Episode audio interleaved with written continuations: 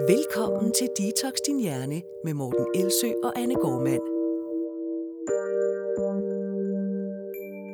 Så bliver det tid til afsnit 38 af podcasten Detox Din Hjerne. Mit navn det er Morten Elsø. Og jeg hedder Anne Gormand. Og i dag der skal vi tale om, hvordan man siger nej tak og sætter grænser uden at træde på den anden i den øh, situation. Ja, og det skal vi, fordi at når vi har øh, samtaler med vores klienter, så møder vi ret ofte den øh, barriere i forhold til at have et godt forhold til mad og krop, som er, at det er utrolig svært at sætte grænser over for andre. Det kan være over for øh, andre, der nøder en til at spise noget. Det kan være over for andre, der synes, de skal påtale, hvilken kur man skal på. Det kan være andre, der synes, man skal vejes, eksempelvis lægen eller sundhedsplejersken. Øh, og når vi støder på det øh, så ofte som vi gør, så er det faktisk også noget, vi tit bliver spurgt om. Altså, hvordan kommunikerer man til andre, at man øh, ikke er interesseret i, i deres mad, eller meninger om, hvordan man skal se ud, eller holdninger til, hvordan man skal spise. Øhm, så formålet med den her podcast er primært at hjælpe med det. Ja, og, og det er noget, som vi støder på, øhm, og som øh, dem vi underviser også rigtig ofte støder på som en forhindring. Altså forhindringen for at sige nej tak, eller for at sætte grænser, er, øhm, at man egentlig er bange for den reaktion, der kommer på den anden side, og den reaktion, man så måske har på den reaktion.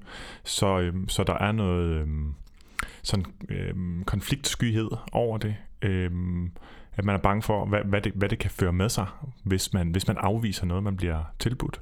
Man er bange for, hvad, hvad der sker i forhold til, altså hvad der sker i den situation, om, om situationen bliver akavet, øh, og også hvad for nogle yderligere kommentarer, man, man eventuelt kan få, hvis, hvis, øh, hvis man siger fra, hvis man siger nej tak. Ja, eller om andre taler bag om ryggen på en og siger, ej, hvad er det ikke mærkeligt, hun aldrig vil have kage, eller hvor er det træls, hun ikke vil være med til at drikke alkohol længere, eller hvad det nu kan være. Så man er faktisk øh, man er grundlæggende ret bange for at blive udstødt af fællesskabet. Og det er jo altså sådan helt fuldstændig indgroet i os alle sammen, at vi er meget bange for at blive, øh, blive udstødt af fællesskabet. Vi er rigtig bange for at miste øh, nære relationer, vi er bange for ikke at høre til steder. Hmm. Det er også derfor, mobning er så fandens ondt, fordi det gør bare så ondt at blive udstødt. Og det forbinder vi nogle gange det her med at sige nej tak med, fordi vi har nogle oplevelser af, at når vi siger nej tak, øhm, så bliver vi, øh, så får vi underlige blikke. Nogle kigger skævt til os, eller øhm, bliver måske også påtalt. Mm. Ej, var du kedelig, du ikke gider at drikke, eller hvad du får en hellig en, du ikke gider at spise kage. Så det ja, er, ikke... er, du blevet, er du blevet sådan en sundhedsfreak? Ja. Eller øh, øh, hvis man tidligere har haft et, et anstrengt forhold til mad, folk har været bevidste om det, eller været spiseforstyrret, og man så er kommet et sted hen, hvor man har været igennem en proces, hvor man, hvor man skulle, måske har skulle sige ja tak til rigtig, rigtig mange mm. ting, men man så også måske kan finde en balance, hvor der også er nogle ting, man siger nej tak til, men ikke, hvor det ikke er spiseforstyrrelsen, der taler. Øhm, så kan der også være andre, der kommenterer på det af ens nære relationer. Åh oh, nej, sker det her nu igen? Er du nu på vej til at blive restriktiv en gang til? Mm. Helt klart. Og noget af problemet er jo også, at Altså nu er formålet med podcasten, at vi gerne vil hjælpe til, hvordan man kan sige fra og sætte grænser, men der findes rent faktisk også kulturer eller relationer eller sociale sammenhænge, hvor hvis man sætter en grænse, så bliver man rent faktisk udstødt. Mm. Det skal man også huske. Ja. Øhm, så det er lidt en disclaimer for, når vi taler om, det kan godt lyde rigtig nemt at sætte grænser, men der er helt klart steder, hvor uanset hvor pænt du gør det, så er du ikke længere en del af fællesskabet. Det er typisk i ungdomskulturen. Øh, jeg har haft rigtig mange klienter, som har været der i start 20'erne eller i sådan slut teenageårene, hvor det at sige nej tak til alkohol faktisk er med til, at man ikke bliver inviteret med til fest, uanset hvordan man formulerer det. Hmm. Øh, hvor man så i virkeligheden skal ud i, jamen, hvordan kan jeg være i den her situation, uden at nogen finder ud af, at jeg ikke drikker alkohol, hmm. eller hvordan finder jeg en vennegruppe, som ikke går så meget op i alkohol. Ja, og det du i virkeligheden måske taler sådan overordnet om der, det er, at i nogle situationer er der faktisk en ret høj pris at betale. Yes. Øh, fordi at øh, man, der, er en, der er en reel udmelding af fællesskabet, hvis fællesskabet i hvert fald er centreret omkring, at man indtager noget bestemt. Mm. Og der tror jeg, som du selv er inde på, at de her alkohol... Øh, vaner, folk har i fællesskab. Det er nogle af de stærkeste, og der er jo selvfølgelig også det element, øh, som vi talte om inden, at, som er anderledes fra alkohol øh, øh, til mad at ved alkohol, der, der er der jo ligesom en gradvis øh, fælles øh, øh, vinken farvel til hæmningerne, og, og, og hvor man åbner op for nogle ting, som man ikke vil sige ellers. Og, og der nytter det ikke noget, at der er en, der er med, der ikke er, er, er med på den vogn, for så er der ligesom sådan en anden ulige vægt, hvor, hvor nogen opfører sig tiltagende øh, ærligt, frit eller frit eller hemmelingsløst, og så er der nogen, som bare ligesom kan observere det hele, og i øvrigt også kan huske det hele dagen efter, modsat alle de andre. Ja, det er den der ekstra, det, det ekstra element. Ja. ja. Så, så vi har egentlig... Øh, øh, inde i vores gruppe har vi fået en del spørgsmål til, eller øh, kommentarer omkring det med alkohol, men jeg synes lige, vi skal afveje i løbet af, af podcasten her, om, mm. om der Mhm. bliver plads til det, fordi det allermest centrale, eller det som, som vi helst vil takle, Mm. det, er, det er madsituationer, både sådan Ja. direkte og, og indirekte. Helt klart. Jeg kom til at tænke på, øh, dengang jeg forskede op på medicinsk endokrinologisk afdeling på Aarhus Universitetshospital. Vi har Danmarks bedste diabetesafdeling. Og jeg synes, det var sjovt. Dengang jeg startede, skal jeg så lige sige, der var jeg sådan lidt, lidt stenalderkost tosse. Hvis jeg må Det sige siger du ikke. Hvad siger du? Der kendte jeg dig ikke, så det, det kan jeg slet ikke... øh, Nej. Øhm, så, så, så det var også med, med medbragt mad, hvilket var fint. Det man også spare en masse penge med. Men det var også... Øhm, der var hver dag øh, blev der serveret noget. Næsten hver dag blev der serveret kage. Mm. Og det var ikke særlig meget. Øhm, det var måske en sådan stang, som blev skåret ud i 18 stykker, og som gik bordet rundt. Og det var vidt, altså bordet rundt, og så tager alle et stykke. Og det, det var sjovt at se, hvordan, da jeg sagde nej tak, og så fik jeg en kommentar med, Nå nej, du spiser jo stenerne. Nå nej, sådan noget spiser du jo ikke. Eller hvad var.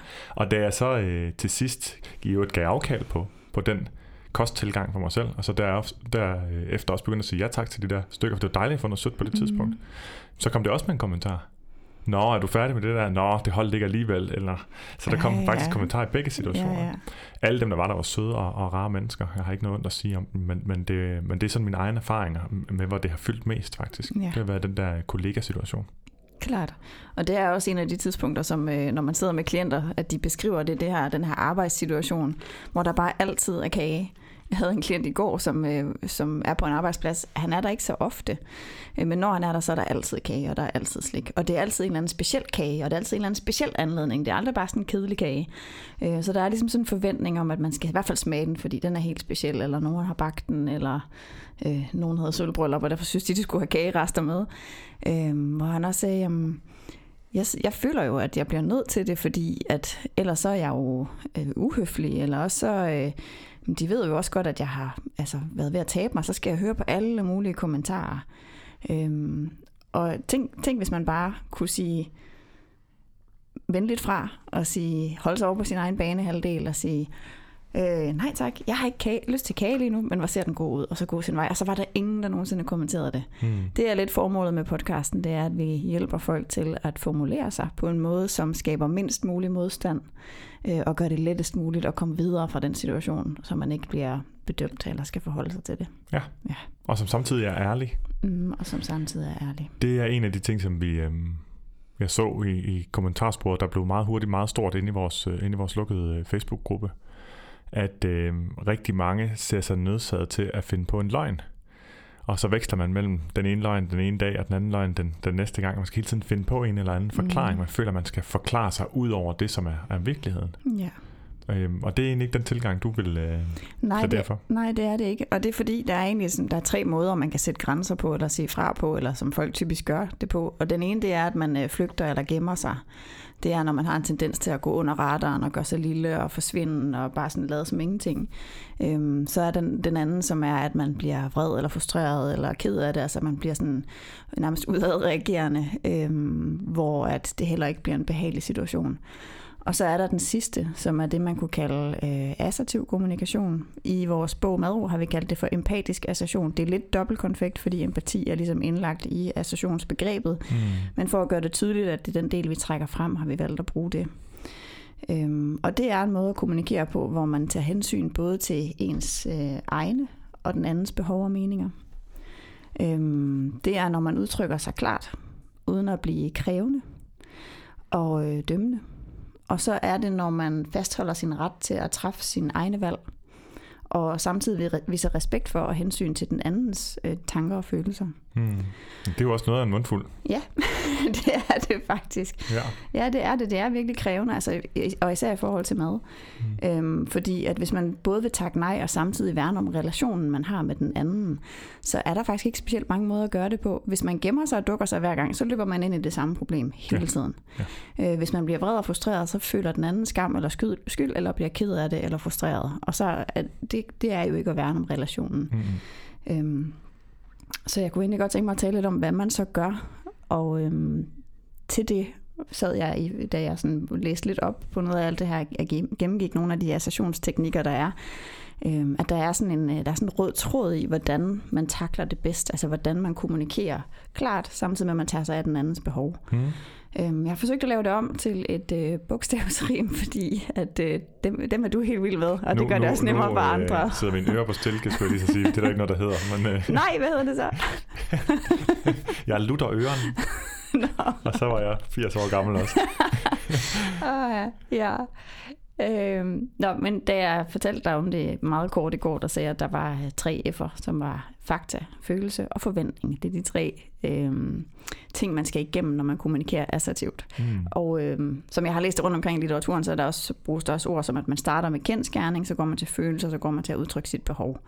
Men for, øh, for kommelsens skyld, så er det et bogstavsrim nu, som er fakta, følelse og forventning. Øhm, men så gik det op for mig i dag, at der er faktisk et fjerde F i Nå, den, som, som jeg har kaldt punkt 0, fordi det går forud for det hele. Ja. Og det er, når man... Øh, det er forståelse.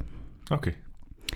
Det er evnen til, nogen kalder det mentalisering, nogen kunne kalde det empati, men altså evnen til at sætte sig ind i, hvad den, man skal sætte en grænse over for, rent faktisk tænker og føler. Skulle, ja. ja. Skulle vi så starte med måske prøve at se, om vi kunne øhm, dele lidt af den forståelse, vi i hvert fald har, har samlet sammen om, hvorfor det er, at det øh, er svært på den anden side. Ja, klart. Øhm, det kunne være fedt, hvis vi tog udgangspunkt i noget konkret, for det tænker jeg måske, at, øh, at dem, der lytter med, kender. Ja. Øhm, der var en, der skrev ind i gruppen, det var den eneste kommentar, jeg lige nåede at se ind i Facebook-gruppen, som du viste mig, i forhold til arbejde og arbejdsopgaver. Ja. Og det er faktisk et godt eksempel, og det kan lyde lidt underligt, når vi nu taler om mad, men, men det, der er, det, det, som vi oplever, det er, at når man ikke er god til at sætte grænser, og man eksempelvis får taget for mange arbejdsopgaver, så ender man med at komme hjem om eftermiddagen og være fuldstændig drænet. Mm. Og det er for de fleste, der spiser mere, end de egentlig har lyst til. Øhm, det er en rigtig god følelse at spise sig ud af. Mm. Så, så det, der- derfor støder vi ret tit på, at stress eller for meget arbejde er Absolut. en årsag til overspisninger. Ja, jeg har siddet mange gange med, med klienters øh, kalender og siddet og, og simpelthen aktivt arbejdet på at sige, hvordan kan vi få, få, øh, få lavet plads til, øh, få gjort sådan, så din, din, der ikke er folk, der kan booke sig ind, altså man kan Ja. bare sige, jamen din tid, den kan jeg altid bare tage, og det er ligegyldigt, at det er i frokostpausen osv. Præcis. Så der er rigtig, rigtig mange af dem, for hvem det gælder, ved det selvfølgelig selv, der, øh, der kommer til at lade sig øh, træde på næsten på en eller anden Mm. måde, ikke? eller udnytte øh, arbejdsmæssigt. Og, øh, og, og det giver super god mening, fordi det ja. vil en chef eller en leder typisk måske komme til at gøre, hvis ikke man får sagt, øh, får sagt fra. Helt klart. Og man kan sige, noget af det, man skal tage hånd om, er selvfølgelig, hvad er årsagen til, at man ikke får sagt fra. Altså er man bange for at blive fyret, er man bange for, at ens kollegaer så går ned med stress, fordi så får de for, for meget at lave. Er man bange for ikke at tjene penge nok, eller øh, bange for at blive set ned på af andre. Der, de, de ting tager man også hånd om. Det er lidt uden for øh, den her podcasts øh, skal man Yes. sige, ramme. Øhm, men noget af det, man skal kunne, eller noget af det, et skillset, som man så træner med folk i den her situation, det er netop det her med, at træne evnen til først forståelse, så at forholde sig til fakta, så udtrykke den følelse, man har omkring det, og så til sidst komme med en forventning. Og det kunne i praksis lyde øh, sådan her. Det er en, et eksempel fra en øh, klient, jeg havde, som øh, spiste næsten hver eneste eftermiddag på grund af stress. Han kunne simpelthen ikke slappe af. Han endte med at spise flere liter is, hver gang han kom hjem fra arbejde, bare for at falde til ro. Og nogle gange blev det også til vin og øl, og så havde han det rigtig dårligt dagen efter, så det var virkelig en dårlig, øh, en dårlig situation, han var i. Og øhm, efter vi havde haft øh, samtalen omkring øhm, association, så gik han op til sin chef og sagde, altså jeg har en stor opgave, som jeg er i gang med, som i forvejen tager al min tid. Øhm, du har lige sendt mig en ny opgave, og jeg er bange for, at det bliver for meget. Og så har jeg ikke tid til min familie, og det vil jeg være rigtig ked af. Så jeg vil gerne have, at du vælger, hvilken opgave jeg skal prioritere, og hvilken en, der kan vente. Bum. Så det er fakta. Jeg har fået en stor opgave. Jeg har en stor en i forvejen. Det er bare det er faktuelt. Følelsen, jeg er bange for, at jeg ikke har tid til min familie, det vil jeg blive rigtig ked af. Og forventning, jeg forventer, at du vælger, hvilken opgave jeg skal vælge fra og prioritere. Mm. Ja. ja. Øhm, på den måde, så er man i hvert fald øhm, i gang med at minimere risikoen for modstand. Mm. Og man holder sig også over på sin egen banehalvdel. Man Ja. siger ikke, du er også en dårlig chef, eller det er også alt for meget arbejde, eller vi har også alt for travlt. Der er ikke nogen grove generaliseringer, det er Mhm. bare fakta, som situationen er lige nu. Så er det det her, der er problemet. Og det, at der ikke er nogen øh, grove generaliseringer, gør også, at der ikke er... Altså, det tænker jeg også, det betyder på den anden side, hvor hvis der pludselig er grove generaliseringer, så er der et eller andet, man skal forsvare, fordi grove generaliseringer, de passer jo per definition så ikke. Nej, man får lyst til at sige, hov, hov. Hov, hov, det, hey, hey, hey, det er lige for meget, og det ja. passer altså ikke. Sådan en kultur har vi altså ikke her, hvis det er det, man lige pludselig kommer til at snakke om. Præcis. Øhm, så, så når der er zoomet ind på, hvad det reelle problem det er, så er det også meget nemmere at tage, tage, tage hånd om det, og ikke se det som noget stort og diffust, men som noget småt og konkret. Ja. Og det gør det nemmere for begge parter. Nemlig. Nemlig. Øhm, og i forhold til mad, hvis vi skal sætte det her over i den kontekst, så øhm, jeg havde på et tidspunkt en, øh, en klient, som havde opdaget, at når hun overspiste aftensmad, så var det selvfølgelig til dels, fordi det stod foran, men det var altså også fordi, at øh, hendes mand sad rigtig meget og kiggede ned i telefonen. Og det havde hun som, som sådan ikke et problem med, det gjorde hun også selv en gang imellem. Men det var blevet sådan, så de overhovedet ikke talte sammen nogensinde, når de spiste. Øhm, og så blev hun så frustreret, at hun spiste frustrationen væk. Altså hun næsten sådan sad, så kan jeg lige så godt tage en portion mere, eller så kan det også bare være lige meget. Og så var det den måde, hun kunne ja. beskæftige sig selv og holde sig selv med selskab. Jeg tror, at frustrationsspisning øh, har jeg faktisk ikke brugt som, som begreb før, men den kender jeg, kan lige pludselig genkende, når du nævner ja. det. Øh, det har jeg prøvet, hvis der har været meget konflikt med børnene. Ja, nemlig. Øhm, især før vi, vi dykkede ned i, i madro-metoder, Øhm, så de, de konflikter kan simpelthen gøre, at man bare sidder sådan helt, næsten sådan og banner og svogler lidt bag skægget, skulle jeg lige sige, ja, hvad det nu hedder. bag maden. Det endnu, endnu, et slags, endnu et udtryk, jeg ikke mestrer. Øhm, og, så, så, og så skovler bare sådan maden ind i, ja. i vrede. I en situation, hvor man jo slet ikke er i kontakt med sin, sit rette madbehov, men hvor man bruger det til, til, at, til at dække noget andet. Ja, nemlig. Øh, og hvis man så er i den situation, altså man kan sige, det er jo sådan et betændt øh, område, fordi når, når det er en, man kender rigtig godt, så kan man meget nemt komme til at træde hinanden over tæerne, eller gå ind i nogle gamle øh, debatter eller mønstre. Øhm, så det er, det, er, det er ret vigtigt, at man værner om den her snak. Men, øh, men den klient, som beskrev det her med, hvordan hun spiste i frustration, så talte vi om det her med, at, at øh, når man skal kommunikere det, så skal man holde sig til det faktuelle i situationen. Det duer ikke, det bliver en generalisering af, du er altid på skærmen, eller du er aldrig til stede, eller hvorfor kan du ikke, eller du er sådan en. Mm-hmm. Øhm, det skal være faktuelt lige i situationen lige nu. Hvad gør det, som du gør ved mig? Hvad føler jeg? Og hvad kunne jeg godt tænke mig at skulle være anderledes?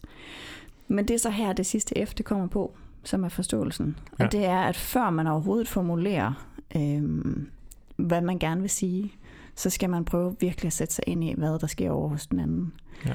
Øhm, fordi man kan meget hurtigt komme til at gå galt i byen med assertiv kommunikation, hvis man ikke har taget sig tid til at sætte sig ind i, hvordan den anden rent faktisk har det. Så vil det meget hurtigt blive en bebrejdende tone, også selvom man siger de rigtige ting. Øhm, så jeg bad hende om at sætte sig ind i hans situation. Og så jeg, hvordan tror du, han har det lige i den situation? Hvad er årsagen til, at han sidder der? Og så sagde hun, øhm, han er mega presset på arbejde. Øhm, det er hans måde at koble af på. Han kan ikke rigtig overskue børnene, øh, når de larmer så meget, så han har lyst til at flygte ind i sin telefon. Øhm, jeg har heller ikke været særlig sjov, mens vi havde små børn, så jeg kan godt forstå, at han ikke har lyst til at, at kigge op og tale til mig. Det har jeg faktisk ikke. Det kan jeg egentlig godt forstå. Og så sagde hun, åh gud, jeg kan da godt se, hvorfor han sidder der egentlig det sted er man nødt til at komme fra. Det kan vi ikke alle sammen, og man kan slet ikke mm. gøre det i situationen, når man er vred. Så man er nødt til at træffe den beslutning ude af øh, den følelsesmæssige situation. Ja, så det skal man, være en, en slags forberedelse, inden man egentlig ja. er klar til at, øh, at, at, at svare anderledes, at agere anderledes i en situation, der er tilbagevendende. Så vil det give god mening, tænker ja, du, at man egentlig har, har brugt noget tid, mens man ikke er i sin følelsesvold, ja. til at tænke, okay, ja. så kærligt som jeg overhovedet kan tilgå det her, så empatisk jeg overhovedet kan, ved at prøve at sætte mig ind i, hvad kan være årsagen til, at min mand, eller min svigermor, eller min veninde øh, reagerer, øh, som han ja. eller hun gør. Og så ville man jo sige, øh, vi øvede det igennem i sessionen, hvor hun sagde, okay, så, så med den her forståelse, så vil jeg rigtig gerne sige, øh, jeg kan se, at du sidder med din telefon, imens vi spiser. Øh, altså en venlig tone, absolut ikke bebrejdende, eller jeg, jeg kan se, at du sidder med telefonen. Altså jeg ved godt, det er bare mig, men jeg kommer simpelthen til at tolke det, som om du ikke har lyst til at tale med mig, og så bliver jeg lidt ked af det. Er det rigtigt? Øhm, og hvis det nu ikke er rigtigt, og det ikke er noget, der er helt vildt vigtigt, så gad jeg godt, at vi kunne vente med at bruge telefonerne til efter vi har spist. Hvad siger du til det? Det ville være mere sådan i, i den ånd. Øhm, hvor man prøver at værne om relationen. Mm. Og især hvis man måske også udtrykker, at man faktisk godt forstår behovet. Mm. Så jeg kan egentlig godt forstå, at du har lyst til at tage den frem lige nu, og, og sidde og følge lidt med i nyhederne og koble fra. Jeg kan virkelig godt forstå dit behov. Øhm, men det, der sker over i mig, det er bare, at jeg bliver ked af det, fordi jeg mm. tror, du ikke har lyst til at tale med mig. Er det rigtigt? Og så har man jo mulighed for at sige, nej, det er ikke rigtigt, jeg er bare virkelig presset eller stresset. Mm. Øhm, og så kan ja, for man... der skal jo virkelig være åbnet op for muligheden for, at den anden kan svare ærligt så i den situation. Altså, jeg bare virkelig presset og bare, havde bare lyst til at stikke af. Det har ikke noget specifikt med dig at gøre. Det er bare, jeg bare mærke, at der er bare akut brug for at komme væk, eller dulme, eller et eller andet. Øhm, men nu kommer vi til at gå lidt ud af en tangent. Øhm, det vi jo i virkeligheden gerne vil have fokus på øh, i dag, det er jo, øhm, hvordan man egentlig undgår at spise øh, af høflighed. Altså mm. spise, fordi man, man tror, man træder nogen over tæerne, hvis ikke man, man spiser. Eller man tror, man bliver øh, lukket ud af fællesskabet, hvis ikke man, man siger ja tak. Yeah. Øhm, og det var jo faktisk et, øh, et emne, der udfoldede sig lidt, mens vi skrev øh, madrobogen. Og der er, øh, der er et, øh, en passage deri, som øh, vi tænkte, at måske kunne give mening egentlig bare at, at læse op eller tage udgangspunkt mm. i, inden vi går videre til de, til de sådan helt konkrete situationer. Ja, den hedder Tre gode råd, når du selv siger nej tak. Og grunden til, at den er med i madro, det er fordi, at man jo som forældre er sin øh, børns vigtigste rollemodel. Så hvis man, man ser sin mor og far øh, gør det her, så er det også noget lettere at kopiere videre i livet. Øhm, så det første råd er at udtrykke dine ærlige følelser og behov og hold dig på din egen banehalvdel. Det lyder for eksempel sådan her. Jeg er simpelthen for mæt til at kunne klemme bid mere ned, men tak for tilbuddet. Eller, jeg har slet ikke lyst til noget sødt lige nu, men jeg vil meget gerne gemme kagen til senere. Eller, jeg skal have virkelig lækker aftensmad lige om lidt, og jeg vil helst ikke ødelægge min appetit ved at spise noget nu, men mange tak for tilbuddet. Det er alt sammen noget, hvor at man holder sig på sin egen banehalvdel, fortæller om, hvorfor det lige præcis ikke giver mening for mig at spise det lige nu. Øhm, og modsat, altså det som ikke, det som vil være mere generaliserende, at få den anden til at føle øh, sig forkert, eller føle skam, eller blive vred, det ville være sådan noget som, det er jo ikke godt med alt det kage. Mm-hmm. Eller, jeg har ikke godt af det. Eller, åh, der er der også kage alle vejene hele tiden. Altså noget, som får den anden til at føle, at det har noget med, at, at det også er forkert, at de gør det, eller at det også er forkert, at de har bagt en kage og kommet med den. Mm. Ja. Og øh, nummer to er, lad ikke høflighed styre din madvalg. Øhm, og det er egentlig, øh, det er egentlig baseret på acceptance and commitment therapy, som vi har talt om rigtig mange gange efterhånden i podcasten, mm. og begge to var lidt inspireret af det er, at øh, når man er opmærksom på, hvad det er, der styrer ens valg, altså når man eksempelvis bemærker, nu er jeg ved at sige ja tak af ren og skær høflighed, så har man mulighed for at spørge sig selv, øh, er det en god grund for mig til at spise? Og det kan det godt være. Det kan godt være, at man er i en situation, hvor ens, øh, lad os sige, oldemor har bagt øh, noget, som hun virkelig gerne vil give, og rigtig, rigtig, rigtig gerne vil vise kærlighed med det, så kan man tage et aktivt valg og sige, lige den her situation vil jeg gerne spise af høflighed. Mm. Men man har også mulighed for at uh, sige nej tak, fordi det har jeg ikke lyst til er ren og skær øh, værdimæssigt styret valg, som kunne være, jeg har en værdi om, at jeg vil rigtig gerne gemme min appetit til aftensmaden, for jeg elsker at få mad, når jeg er sulten. Det er mm. rigtig vigtigt for mig.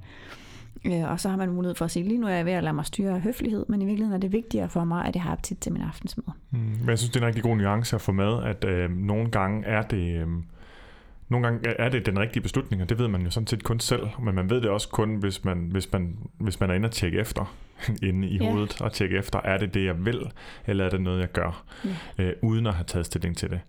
Øhm, for man kan sige, altså jeg er også sådan snobbet, når det kommer til mad generelt. Øh, altså det, hvis, ikke, hvis ikke det er noget særligt, så vil jeg i hvert fald slet ikke øh, øh, ødelægge det næste måltid med at, med at forlænge min mæthed med et eller andet stykke øh, tørt kage. Men netop som du siger, lad os nu sige, det er oldemor, og vi ved ikke, hvor lang tid vi har hende, og hun kunne bare så godt tænke sig at se os øh, oldebørn, eller hvad det nu var, mm. sidde og, og, og spise hendes kage, som hun, hun har stået og, og bagt i det hver dag, mens hun har glædet sig til, at vi kom. Ja. Så kan det jo selvfølgelig have en værdi, og det kan godt være okay at spise for at plise. Mm. Hvis det sker hele tiden, så kan det blive et problem.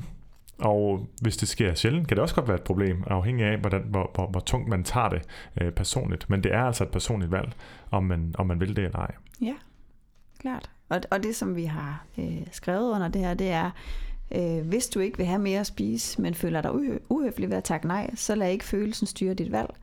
Du har ret til at passe på dig selv og træffe valg, der gavner dig på den lange bane. Bemærk blot for dig selv, at du føler dig uhøflig, men fortsæt alligevel med at handle efter, hvad der er bedst for dig. Mm. Så det er sådan en, en, en, en akt-formulering, Mm. at være bevidst om, hvad man øh, føler, men at det ikke behøver at diktere, hvad der så skal ske. Nemlig. Ja. Og det man så også ofte opdager, når man har gjort det mange gange, det er, at man får noget positiv feedback på, øh, hvad det er, der sker, når man rent faktisk siger fra på en assertiv måde. Det Mm. er, at man opdrager sine omgivelser øh, til at forstå, at man er en, der mener, hvad man siger. Øh, at man altid er kærlig og venlig, men at man står ved sine behov og siger, hvad man har brug for, og siger fra. Ja. Og så gør det det noget nemmere på den lange bane at blive ved med at være, have integritet øh, over for sig selv. Så det har også en anden effekt end bare det, at man, at man ikke får spist ting, man ikke har lyst til. Ja, og, og øhm, apropos rollemodeller, så tænker jeg også, at, øhm, at det kan være relevant, når man ligesom afvejer, om man tør kaste sig ud i at være mere assertiv. At prøve at tænke over, hvem man kender, øh, som er det. Hvem man kender, som... Øh, altså typisk så, så, så bruger folk et udtryk om, om mennesker, de godt kan lide. Øh, særligt mennesker, de godt ser op til. Der er rigtig mange, der, der har nogen, som de siger, det er sådan nogen, der virkelig hviler i sig selv. Og det er jo sådan lidt et, et, et vagt begreb, men, men en af de karakteristika, som jeg synes tit hænger sammen med en person, der, der hviler i sig selv, det er netop den her frihed til at vælge selv, baseret på, hvad man selv har lyst til, øhm, i stedet for at lade sig påvirke hele tiden, eller prøve at leve op til, hvad der sker omkring en, som er sådan lidt en stresset situation i virkeligheden, at man konstant er opmærksom på, oh, burde jeg gøre det her nu? Nej, hvis jeg skal være en del af fællesskabet, skal jeg gøre sådan? Ej, jeg må hellere reagere på den måde. Folk, der hviler i sig selv, er i virkeligheden typisk folk, der er rigtig gode til at sætte grænser. Mm. Og grund til, at vi godt kan lide dem, øh, er selvfølgelig, fordi de er gode til at sætte grænser på en måde, der ikke overskrider andres, andres grænser, Mm. mm. eller som ikke træder folk over tæerne. Ja. Øhm, og, og det har for mig været, været en, en vigtig åbenbaring i, i mit liv, at, at det er ikke en negativ kvalitet eller en negativ oplevelse at være sammen med folk, der, der sætter grænser og siger Mhm. fra. Tværtimod, hvis man kan gøre det ordentligt. Øhm, I forhold til det med kagen, som du Mhm. siger, hvordan siger man nej tak på en, på en ikke generaliserende måde, men hvor det handler om sig selv øh, udelukkende. Det, det er også det, jeg gør, øh, og det kender min svigerfamilie godt. Det handler så lige igen om alkohol, men det er lidt noget andet, fordi det er ikke store mængder her, så det er ikke sådan, at vi er ved at åbne op for, øh, at alle skal dele deres dybe hemmeligheder, men simpelthen bare, om man vil have en øl til frokost, og der siger det noget så simpelt, som, øh, som er fuldstændig sandt, så siger jeg, nej tak, jeg bliver så træt, så det har jeg ikke lyst til. Ja. Jeg Og kan, det er jeg kan jo ikke drikke alkohol midt på dagen, uden at blive træt. Nej, og det er at holde sig til fakta Mm. øh, og blive over på sin egen banehalvdel. Og, øh, det, og det er præcis det, som vi har skrevet som nummer tre punkt i, øh, i madro. Det er, hold dig til fakta, undgå generaliseringer. Mm. Øhm, så når du fortæller din bevæggrunde ærligt og faktuelt i øjeblikket, så undgår du, at dit nej tak gør mere ondt end nødvendigt, har vi skrevet. Så har vi givet nogle eksempler på, øhm, hvordan fakta lyder, fordi Mhm. det, for nogen kan det være lidt abstrakt. Ja, Øh, Så for at kunne omsætte det til praksis, så kan man sige, at når man, når man forholder sig til fakta, så siger man for eksempel, øh, nej tak til en ekstra portion, jeg er behagelig mæt nu, og har ikke lyst til at blive overmæt. En generalisering vil lyde sådan her, eksempelvis. Ej, der er altid for mange retter, når vi spiser her. Det er for meget for mig. Mm. Og så er der lige pludselig noget, som øh, den anden person, den der har lavet de retter, øh, skal, skal stilles til ansvar for, Ja, eller skal forsvare, forsvare. ja. Og det var der ikke før, fordi det handlede kun om den øh, personen selv. Ja, lige præcis. Og øh, fakta vil være også, hvis man for eksempel til dessert sagde, øh, nej tak, jeg elsker egentlig dessert, men jeg har ikke lyst til noget sødt lige nu. Hovedretten smagte simpelthen så godt, øh, at jeg ikke har lyst til andet nu. Det er, det er fakta, og det er sådan i situationen. En generalisering vil være, ellers tak, jeg har ikke godt af det. Mm. Ja, der sker noget ekstra, når man så siger, jeg har Ja. ikke godt af det. Ja, Det det, åbner også op for noget. Ja, hvad åbner det op for? Ja, Det åbner op for, at, at den anden begynder at, skal for, at forsvare det. Nej, du har da ikke nogen problemer, og du kan da sagtens, eller det er jo bare lige i dag, eller Ja, og det bliver det næsten nødt til, for hvis ikke man siger noget, så øh, er det næsten øh, stiltigende samtykke. Ja. Nå jo, det har du ikke godt af. nej. Der kan også ske det andet, at de tænker, hvis du siger, at du ikke har godt af det, så har jeg nok heller ikke godt af det. Så har Præcis. vi nok ikke godt af det. Og så er der lige pludselig noget helt andet på spil. Ja, nemlig. Og den sidste, det sidste eksempel, vi har brugt, er øh, i forhold til slik, hvor man kan sige som fakta, nej tak, jeg har ikke lyst til slik lige nu, øh, men jeg kunne virkelig godt bruge et glas vand, jeg er ret tørstig. Det er en måde at udtrykke sit, øh, det behov, man rent faktisk har, og give den anden mulighed for at øh, byde en på noget, som jo er det, som den anden måske i virkeligheden vil, når han siger, har du lyst til slik? ja. vil du have noget slik. Og, og, og det er jo igen med, at man virkelig tager, um, tager hånd om øh, den andens øh, behov. Ja. Fordi som værter, det kender de fleste, dem, dem der også, især dem, der har en værdi om at være gode værter, der er det en meget sådan konkret måde at være god vært på, det er ved at tilbyde og servere en masse ting. Ja. Øh, som jo selvfølgelig overhovedet ikke dækker hele spektrumet af, hvad det vil sige at være en god vært, men det er i hvert fald sådan noget meget målbart. Nu har jeg i hvert fald sørget for, at der manglede ikke noget, Nej. og der skal ikke mangle noget. Øhm, og, og så har man også, når man har den værdi, så har man typisk et behov for, at ens gæster indtager et eller andet, for at man så kan ligesom tjekke af og sige, mm. så har jeg været en god vært. Ja. Det behøver man ikke tage ansvar for selv, altså når man er som gæst. Men en måde at gøre det på er at bede om noget andet, som man har lyst til, og det vil ofte blive rigtig godt modtaget, fordi der står en på den anden side, og vil bare gerne øh, være, øh, altså være en, der serverer noget og dækker nogle behov, ja, som en god vært. Det er en rigtig god pointe, også i forhold til, hvis, hvis, øh, men, hvis man lavede det som en generalisering, hvordan det ville føles for verden. Hvis man sagde, øh, jeg prøver at skære ned på, hvor meget slik jeg spiser, det er jo ikke sundt. Så står den anden der med sin, øh, sit øh, indkøbte slik og havde glædet sig og havde valgt noget rigtig godt til den anden, og så, så mm. bliver man faktisk skuffet jo ikke og ked af det. Ja. Det er, øh, ja. Og hvis vi brugte mit eksempel fra før, hvor jeg siger, um, nej tak, jeg bliver så træt, når jeg drikker alkohol midt på dagen. Hvis jeg bare havde sagt, nej, man bliver jo så, man bliver så træt, når man drikker alkohol midt på dagen. Bare at jeg havde lavet den generalisering, ja. som jo ikke er voldsomt stor, men jeg. bare fra, fra jeg til mand i ja. den her situation, ja. Øhm, det vil jo også betyde, at nu står der en på den anden side, som enten skal lade det være sandt ved ikke at modsige det, mm. eller blive nødt til ligesom at modsige det. Og så er der lige pludselig en diskussion. Lige præcis. Som er fuldstændig unødvendig, for det handler ikke om dem, det handler kun om mig. Ja, nemlig. Du lytter til Detox Din Hjerne med Morten Elsø og Anne Gormand. Øhm, og når vi så breder det lidt ud til det, som vi nogle gange får spørgsmål til, og som jeg også kunne se, der var nogen i, i, i tråden, og sådan, der var noget med noget kollega-kage, som jeg tror måske vi begge to har stødt på rigtig ofte, og som mm. vi også talte om lige før, jeg havde en klient, øh, der, der var ude i. Øh, hvis man nu skulle integrere det, vi har talt om indtil videre i forhold til association, altså at man skal prøve at forstå den andens behov, at man skal holde sig til fakta og undgå generaliseringer, og at når man har gjort det, så kan man dele øh, ens følelse, hvis man vil, og så kan man eventuelt udtrykke øh, ens ønske, behov eller følelse bagefter. En forventning. Eller forventning. Ja. Så forståelse og fakta og følelse og forventning, hvis man nu husker nemt på den måde.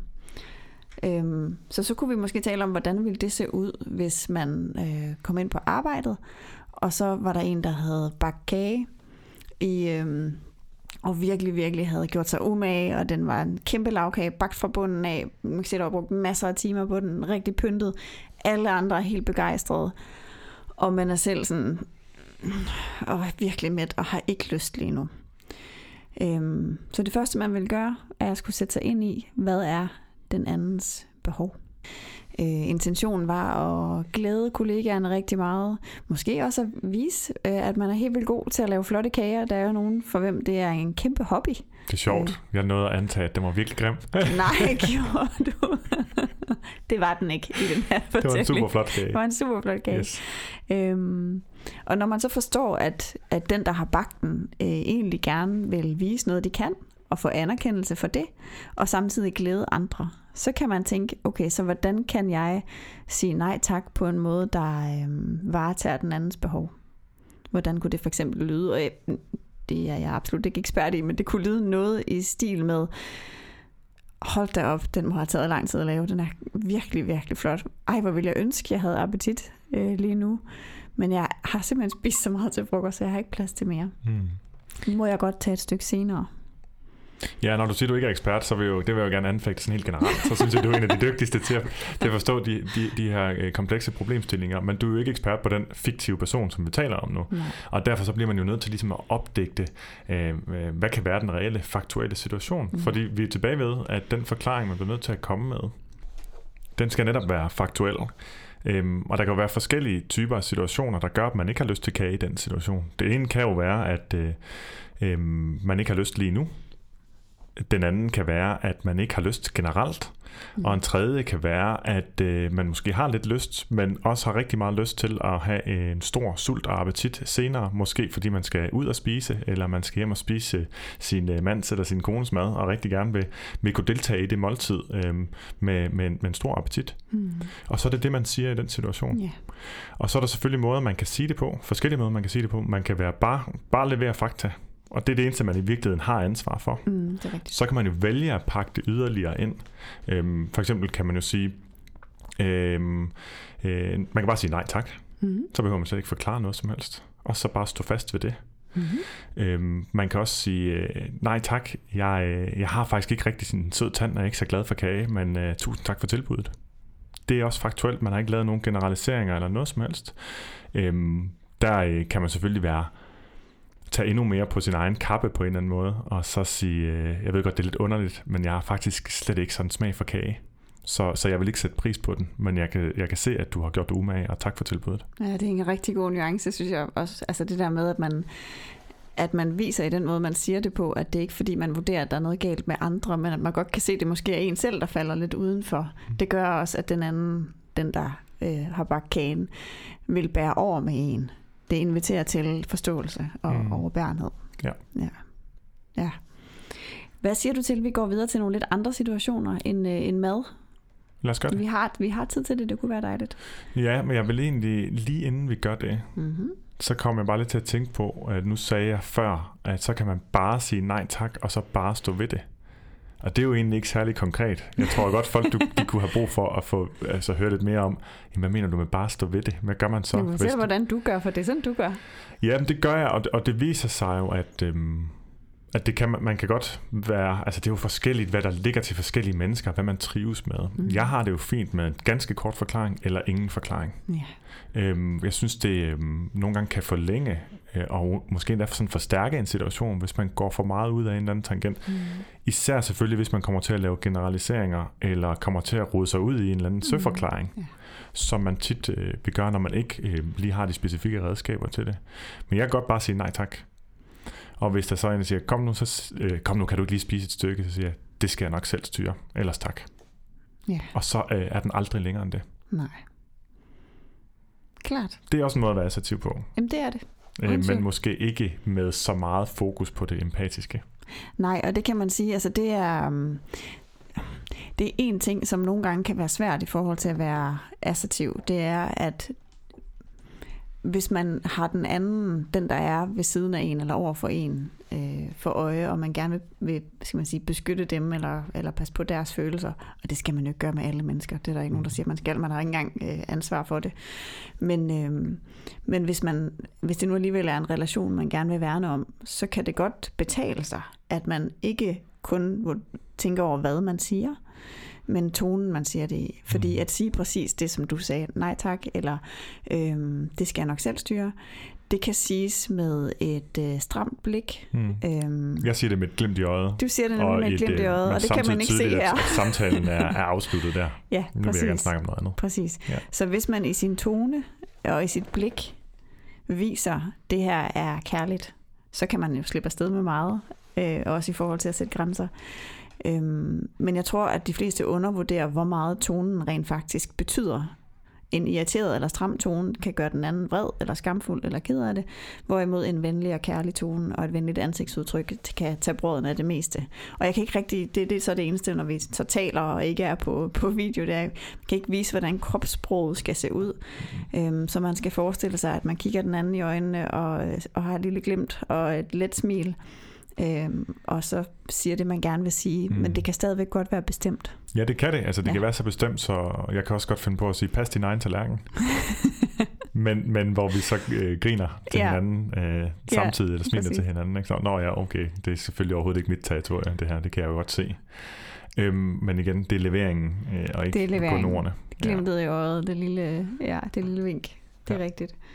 Okay, det synes jeg var en god pointe lige at få med. Øhm, men noget af det, som vi øhm, også kunne komme omkring i forhold til det her med, og med assertioner, med at sætte grænser, det er jo også øh, mere generelt i forhold til, når andre mennesker taler om vægt og diæter, eller har en holdning til, øh, hvordan man skal spise, hvor meget man skal spise, mm.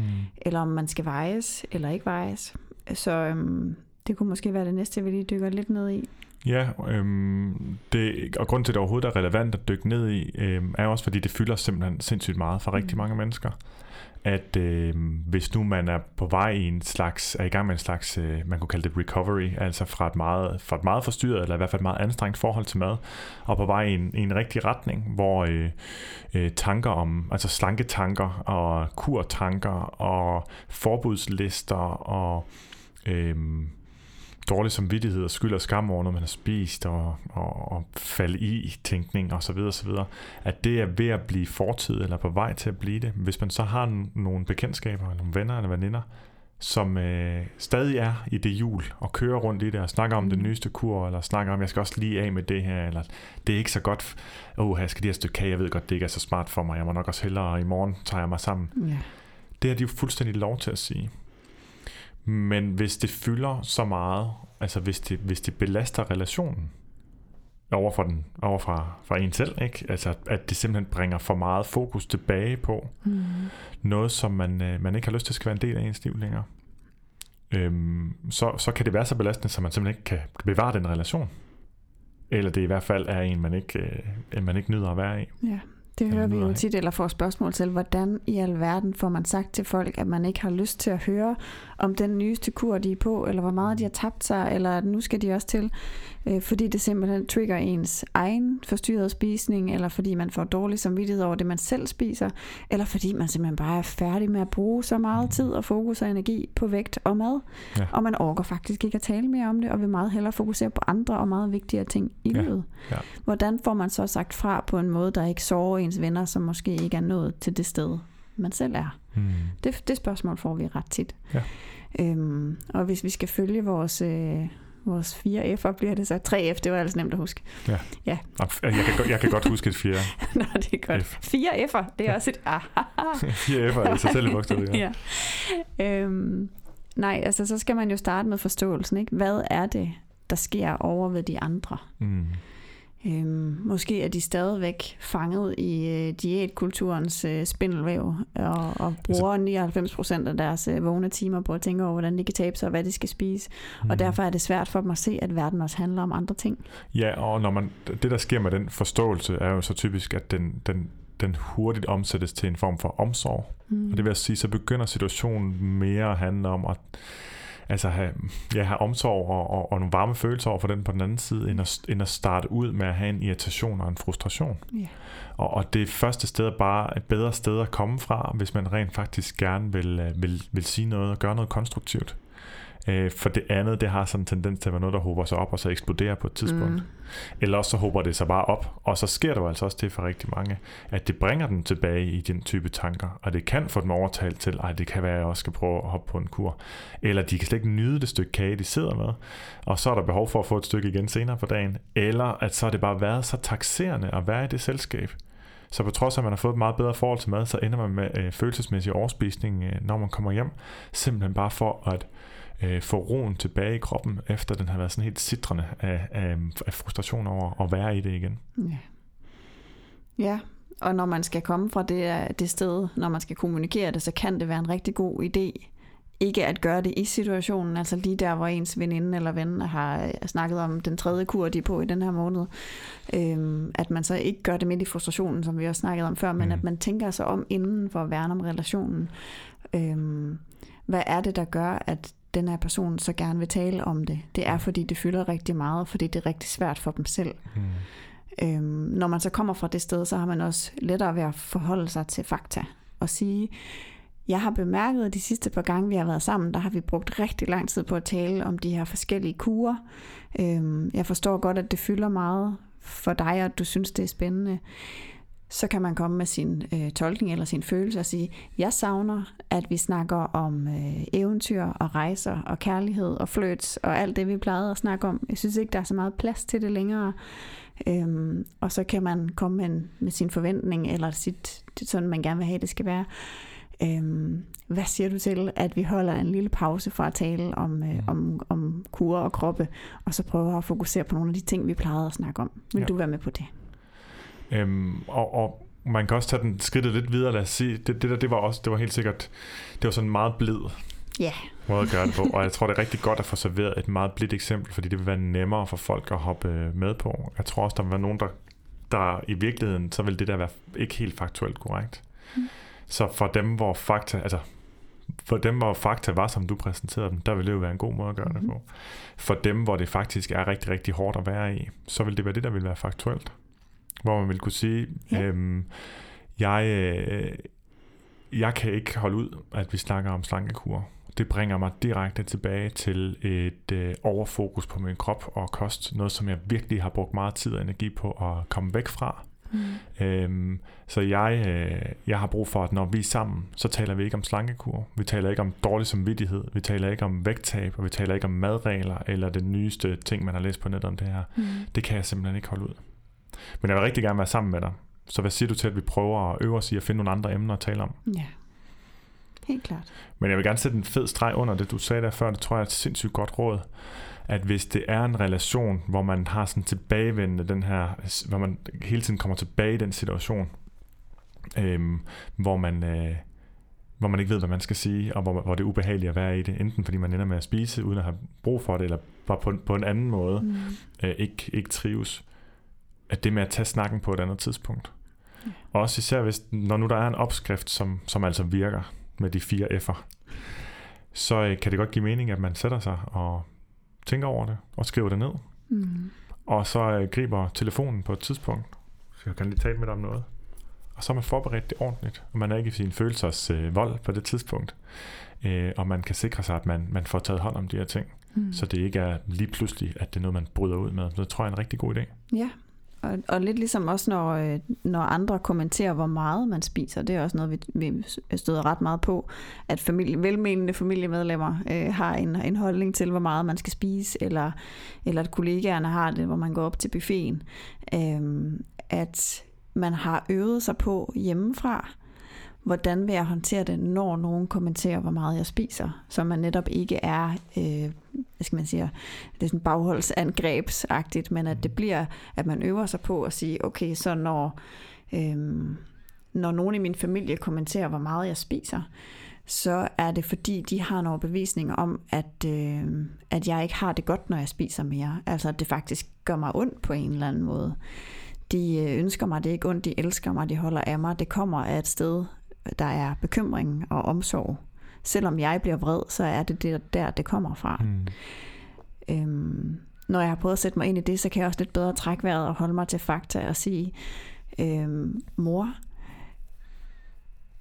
de sidste par gange, hvor jeg har spist dig, har jeg bemærket, at du øh, kommenterer, når jeg tager portion nummer to, og spørger mig, om jeg har behov for mere. Når du gør det, så bliver jeg ked af det, fordi jeg tænker, at, øhm, at du ikke synes, at jeg er lige så meget værd, hvis jeg vejer mere. Og så bliver jeg rigtig ked af det. Øhm, sådan tror jeg egentlig ikke, du har det, men det er sådan, det virker over hos mig. Det jeg rigtig godt kunne tænke mig, det var, at øh, når vi er sammen, at så, øh, så holder du bare øh, en dejlig samtale kørende med mig, og så kigger du slet ikke på, hvor meget jeg spiser. Det kunne jeg godt tænke mig fra nu af. Mm. Og man kan sige, at i virkeligheden så er der rigtig mange, inklusive os selv, der er rigtig godt kunne bruge at få at vide, hvad andre godt kunne tænke sig. Fordi vi går og gætter hele tiden. Mm. Øhm, og, og, og den her tilgang til det, hvor man altså også øh, ytrer sit reelle behov til at sige, jeg kunne godt tænke mig, at vi gjorde sådan. Jeg vil gerne have, jeg vil gerne, kunne godt tænke mig, at du gjorde det i den situation. Det er det, jeg har brug for. Mm. Øhm, ud fra anerkendelsen af, at de faktisk forsøger at gøre noget, som de tror, vi har brug for. Ja. Rigtig ofte. Ja. Øhm, så, så griber man jo det behov fra deres side, og, og, og giver dem ligesom en, en manual til, det jeg i virkeligheden har brug for, og du vil opfylde mit behov for, for at være modtaget og føle mig holdt af øh, ved at gøre på den her måde. Mm. Øhm, sådan, sådan, en, sådan en lille redskab, en lille manual, tror jeg, kunne, kunne være godt at give i, i brudstykker til højre og til venstre. Ja. Hvis man netop kan levere den på en måde, som ikke øh, træder folk over tæerne. Ja, og, og det er jo i virkeligheden også lidt det, der sker, når, øhm, den her typiske konflikt med, øh, med svigerforældrene, hvor de gerne vil blande sig i, hvad, øh, hvad, hvad ens børn spiser. Den hører vi også ret tit. Mm. Enten at de gerne vil øh, give dem mere slik, end man selv havde lyst til, at de skulle have, eller at de gerne vil sige, øh, ah, nu synes jeg ikke, du skal tage flere frikadeller, eller næsten uanset hvordan de blander sig i, øh, hvor meget ens børn spiser, eller hvad de spiser, så har man jo også behov for, for ikke at blive uvenner med sin svigerfamilie og ødelægge en god relation, øh, som er vigtig både for en selv og for ens børn. Øh, at man først og fremmest sætter sig ned og tænker, hvad er det, nu ved jeg godt, det bliver lidt stereotyp med svigermor, men hvad er det, min svigermor øh, gerne vil, når hun gerne vil give dem øh, slik hele tiden, eller når hun gerne vil begrænse, hvor meget mad de spiser. Altså, hvad er hendes intention? Mm. Hvad vil hun for sine børnebørn? Ja. Enten vil hun måske bare rigtig gerne forkæle dem, og måske synes hun, hun ser dem så lidt, at når hun endelig ser dem, så vil hun bare gerne have lov til at uh, se deres små øjne lyse op hele tiden. Mm.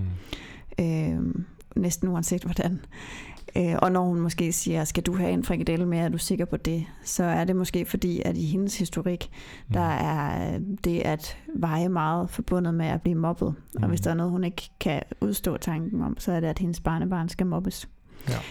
Når man så har forstået det, så kan man sætte sig ned med sin svigermor og sige, jeg har bemærket, at du nogle gange øh, siger til vores søn, at du ikke synes, han skal have mere.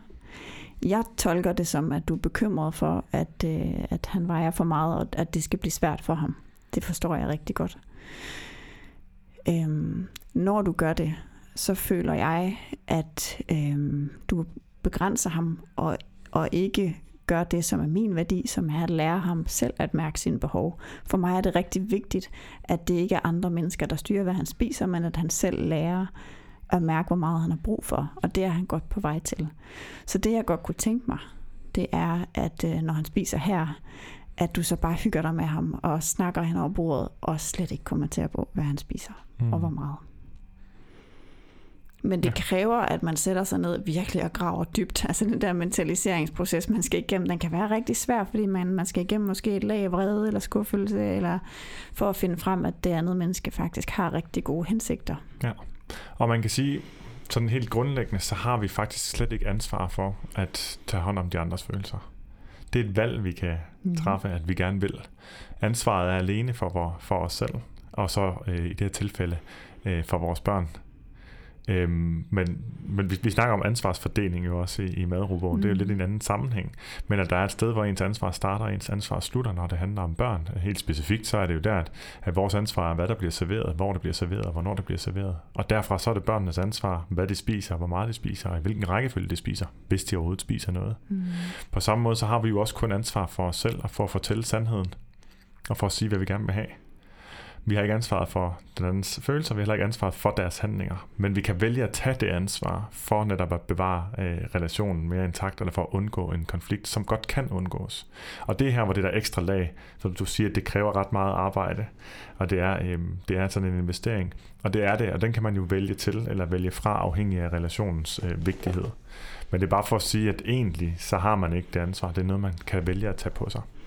Ja, det kan man, og så nu bliver det måske lige en, øh, en anelse filosofisk, men øh, jeg kommer bare til at huske tilbage på, øh, på da vi havde filosofi i gymnasiet. Vi havde Løstrup, som, øh, som er sådan en øh, virkelig anerkendt filosof, en af de nyere, som har den her øh, fortælling om, at man altid har den anden ansvar for den anden, altså den man taler med, fordi ja. at man har, øh, man har den andens man har så stor indflydelse på, hvordan den anden har det, og hvordan den anden liv og dag udvikler sig, at man principielt har et ansvar over for den anden. Det er bare, jeg ved godt, det er sådan lidt ved siden af, fordi man kan ikke gå og tage ansvar for alle andre, og dem man først og fremmest har et ansvar for, det er jo ens børn og ens selv øh, og ens familie. Men man kunne vælge, hvis man vil, at tage sit øh, medmenneskelige ansvar mm. for, at den anden også skal have det godt med ind i sin kommunikation. Ja, men det er jeg sådan set enig med dig i. Ja. Ja. Jeg troede, han hed Løjstrup. Ja, det tror jeg også. Jeg ved det faktisk ikke. ja, og, og det er jo vist nok, hvis jeg husker rigtigt, ud fra hans generelle betragtning om interdependensen. Ja. Altså, at vi er afhængige af hinanden. Og ja. det var også det, jeg mente før, da jeg sagde, at det afhænger af relationens vigtighed. Ja. Øhm, og der kan man selv vælge. Min pointe var ikke som sådan, at man ikke kan tage ansvar, eller man ikke har et ansvar for andre, men at det varierer, og man ligesom selv vælger, hvor vigtigt øh, det er. Øhm, og også i forhold til, jamen hvis jeg nu ikke får sagt fra, fordi det er for svært for mig at gøre det på den helt korrekte måde, mm. så kan det have for store konsekvenser. Yeah. Kontra man siger, at jeg vælger bare at, øh, at tage ansvar for, for min egen del i det her. Ja, helt klart. Ja. Helt klart. Jeg har også øh, for ganske nylig måtte sætte en grænse, hvor jeg måske nok ikke tog så meget ansvar for den anden. Øhm, det var da min datter skulle til øh, sundhedsplejerske. Mm. Øh, fordi der har de den her øh, idé om, at man skal vejes, hvilket jo er, jeg skal man sige, tror jeg, bestemt oppefra. Jeg tror egentlig ikke, man nødvendigvis har et valg. Øhm, og øh, der meldte jeg ud, eller skrev, at, øh, at det var jeg ikke interesseret i, at, at min datter skulle. Ikke fordi, at hun er på no, altså jeg er ikke bange for, hvad hun skal opleve, fordi hun øh, ligger lige på sin kurve og alt det der, så hun vil falde ind under alle de der kasser, som man bliver sat i. Øhm, men mere fordi jeg synes, der er noget principielt forkert i, at børn på den måde skal sammenligne sig med hinanden, og fordi vi oplever, hvor meget vores klienter øh, plages af den tid, hvor man fik at vide, at man vejede mere end de andre, hvor meget det rent faktisk satte spor i en, og også i mm. den måde, andre forholdt sig til en i klassen. Øhm, så der blev nok lidt mere spids, end, end, end, øh, end man nødvendigvis skal være. Øhm, og satte en meget klar og tydelig grænse og sagde fuldstændig fra, uden at tage hensyn til. Der ville jeg ønske, måske, hvis jeg kunne gå tilbage i tiden, at jeg havde tænkt, prøvet lige at sætte mig ind i situationen for den sundhedsplejerske, som jo har formentlig drømt om det job, og har hvis eneste ønske er at være noget for børn og sørge for, at de trives og give dem en god skolegang og hjælpe dem på vej, som helt sikkert har de allerbedste intentioner, øh, og som måske også der ligger under for nogle krav, som hun måske ikke engang selv er enig i. Øhm, det, er bare, det var egentlig bare for at sige, at der er ingen af os, der er perfekte i at tage det der ansvar over for andre menneskers mm. følelser, og det er helt okay. Men vi kan jo godt øve os i det, fordi det er jo, altså, det er jo heller ikke rart at gå og tænke, at andre mennesker ikke har gode intentioner. Mm-hmm. Så hvis man sætter sig ind i, hvordan de har det, så er det også nogle gange lettere at være i, og nogle gange lettere at kommunikere på en måde, der ikke bliver for spids eller skarp. Ja, og så ved man nok også godt selv, hvilke relationer man har, hvor, det skal, hvor man virkelig skal bruge meget energi på forståelsesdelen, og på at tage hånd om den andens følelser, og hvilke relationer man har, hvor de simpelthen bare har brug for at få at vide, nej, nej jeg har egentlig brug for, at du gør sådan her i stedet for. Mm. Okay. Øhm, og, og så behøver det ikke, så behøver det heldigvis ikke være sværere i de situationer. Nej. Og jeg vil også sige, at øhm, jeg tror, det er rigtig, rigtig godt givet ud, at, øh, at, øh, at bruge energi på det. At sørge for at tage hånd om den andens følelser. Fordi det er også noget, man kan mødes om. Så det lige pludselig giver, um, giver noget nyt at tale om. Man kan, hvis vi vender tilbage til situationen omkring øhm, øh, diætveninden, skulle jeg til at sige, så, så kan man jo, når man har fortalt, på hvilken måde det påvirker en, og fortalt også, at man gerne vil tale, men tale om nogle af de ting. Nu nævnte du noget af det, man plejede at tale om, eller det kan også være nogle nye ting. Jeg gad godt, at det, det vores samtaler havde med at gøre, det var noget andet og mere vigtigt, end, end, end, øh, end jeg synes mad og, og, og kropsvægt er. Øhm, så åbner det jo også op for allerede der, jamen gud, der er måske et andet perspektiv. Øhm, der er måske en verden, der er lidt større end det, som diætkulturen har, har fået os til at tro, at den er. Øhm, så, så hvis man bare havde sagt fra sådan lidt koldt og sagt, det vil jeg i hvert fald ikke, så, så har man misset muligheden for at få åbnet op for den samtale. Og det samme gælder med, med børnene, når man har talt med for eksempel svigermor om, hvordan man godt kunne tænke sig det der. Og det er gjort på så afvæbnende en måde som overhovedet muligt. Så åbner det jo også op for en efterfølgende snak, hvor man kan komme endnu videre øh, ind i at finde, øh, finde øh, fælles, fællesskab omkring, hvordan man, hvordan man egentlig håndterer de her situationer. Mm. For der er rigtig mange madsituationer, øh, langt de fleste af sådan nogle madsituationer, som, som ikke rigtig nogen mestre, eller der er i hvert fald langt imellem det, hvor folk har hver deres måde at håndtere den på, mm. øh, som måske ikke virker særlig godt, men hvor det, hvor det kan give mening at få, få bragt det op og få talt om det på en måde, der, hvor der ikke er nogen, der står på barrikaderne, hvor der ikke er nogen, mm. der kan tabe ansigt, og hvor der ikke er så meget på spil længere. Ja. Ja, det gælder vel i virkeligheden også, når man skal sætte grænser i forhold til, når folk kommenterer på ens krop. Det er jo også noget af det, som vi øh, ret tit bliver spurgt om, hvordan får jeg hvordan får jeg kommunikeret øh, til omverdenen, at, at, øh, at jeg bliver faktisk ked af det, når de kommenterer på min vægt. Både når de siger, nej, hvor ser du godt ud, du har da tabt dig, har du ikke? Fordi implicit i den kommentar ligger, du er meget pænere nu, end du var før, du var faktisk ikke særlig pæn før, eller dit værd afhænger på en eller anden måde af, hvordan du ser ud. Mm. Ja, og så øhm. understreger det i øvrigt også, at alle lægger mærke til ens vægtudsving. Nemlig. Også den anden vej. Ja. ja. Så uanset om man kommenterer den ene eller den anden vej, så er der rigtig mange, der har egentlig har behov for at sige helt fra over for den slags kommentarer. Øhm, og hvordan gør man så det på en måde, hvor man ikke ødelægger en god relation, eller hvor man ikke øh, skaber mere modstand, eller hvor man rent faktisk får den over på den anden side til at forstå rigtigt, sådan så de heller ikke gør det længere altså ved andre mennesker. Øhm, og der er man jo også nødt til at tage vare på den her, altså først og fremmest prøve at sætte sig ind i, selvom det kan være rigtig svært. Hvad er det, den anden gerne vil? Eller hvorfor er det, de overhovedet kommenterer på det? Øhm, og en af grundene til, at folk kommenterer på det, det er jo fordi, de er opflasket med en kultur, der øhm, belønner et slankt udseende.